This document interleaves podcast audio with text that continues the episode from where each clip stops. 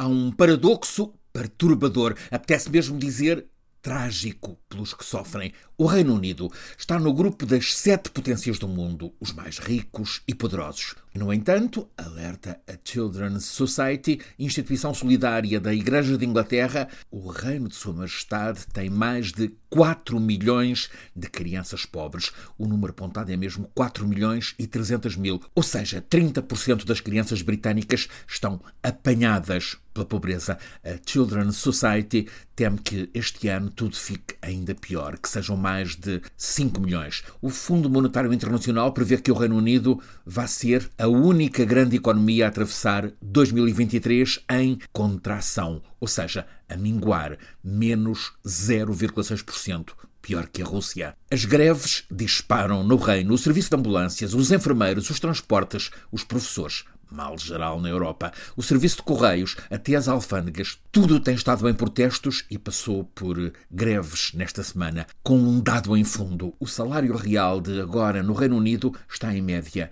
4,8% abaixo do que havia há 15 anos. A inflação segue agora nos 9,3% e o sistema de apoio social do Estado britânico às pessoas é muito reduzido, não socorre. Assim está o Reino Unido, na semana em que entra no terceiro ano sobre a concretização definitiva do Brexit, tão propagado pela campanha furacão populista anti-europeu de Boris Johnson. Os pescadores britânicos julgavam que com o Brexit iam ficar donos das águas territoriais e que passariam a nadar num mar de prosperidade. É o que lhes prometiam. Afinal, acontece o contrário. Tudo está pior e nem conseguem escoar o que pescam. Leeds, a cidade da lã e da bonança económica na era da prosperidade industrial, ficou nesse tempo rica em joias arquitetónicas, tem museus com os grandes pintores e escultores britânicos destes últimos dois séculos. Leeds programou há oito anos ser neste 2023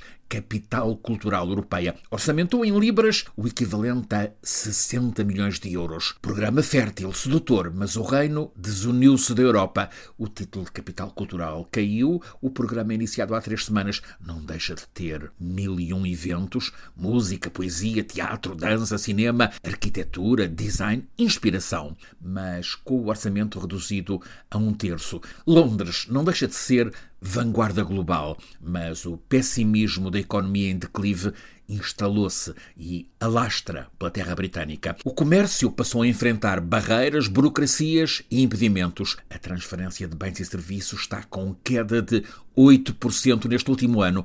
A economia perdeu meio milhão de gente da União Europeia com alta capacitação.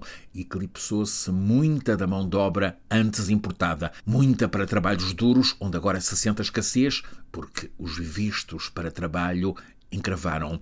A produtividade derrapa. Os serviços públicos estão em deterioração agravada. E uma outra novidade: disparou a instabilidade política e a desconfiança nos políticos. Os problemas ficaram exacerbados com uma primeira-ministra, Liz Truss, que irrompeu com reformas radicais populistas acabou por cair ao 45º dia para que a reputação britânica não naufragasse mais. O referendo e a campanha que impôs o Brexit está afinal a aparecer como uma causa principal para o atual derrube britânico. Muitos dos anos entusiasmados com o Brexit lastimam agora o tiro no pé. O que era suposto ser conquista de liberdade, afinal está a ser quebra de aspirações. Se Charles Dickens vivesse o nosso tempo, provavelmente ele seria guionista de séries de televisão, até poderia ser, pelo retrato profundo das personagens, guionista da série inesquecível, agora a passar nas noites da RTP2. Dickens viveu no século XIX,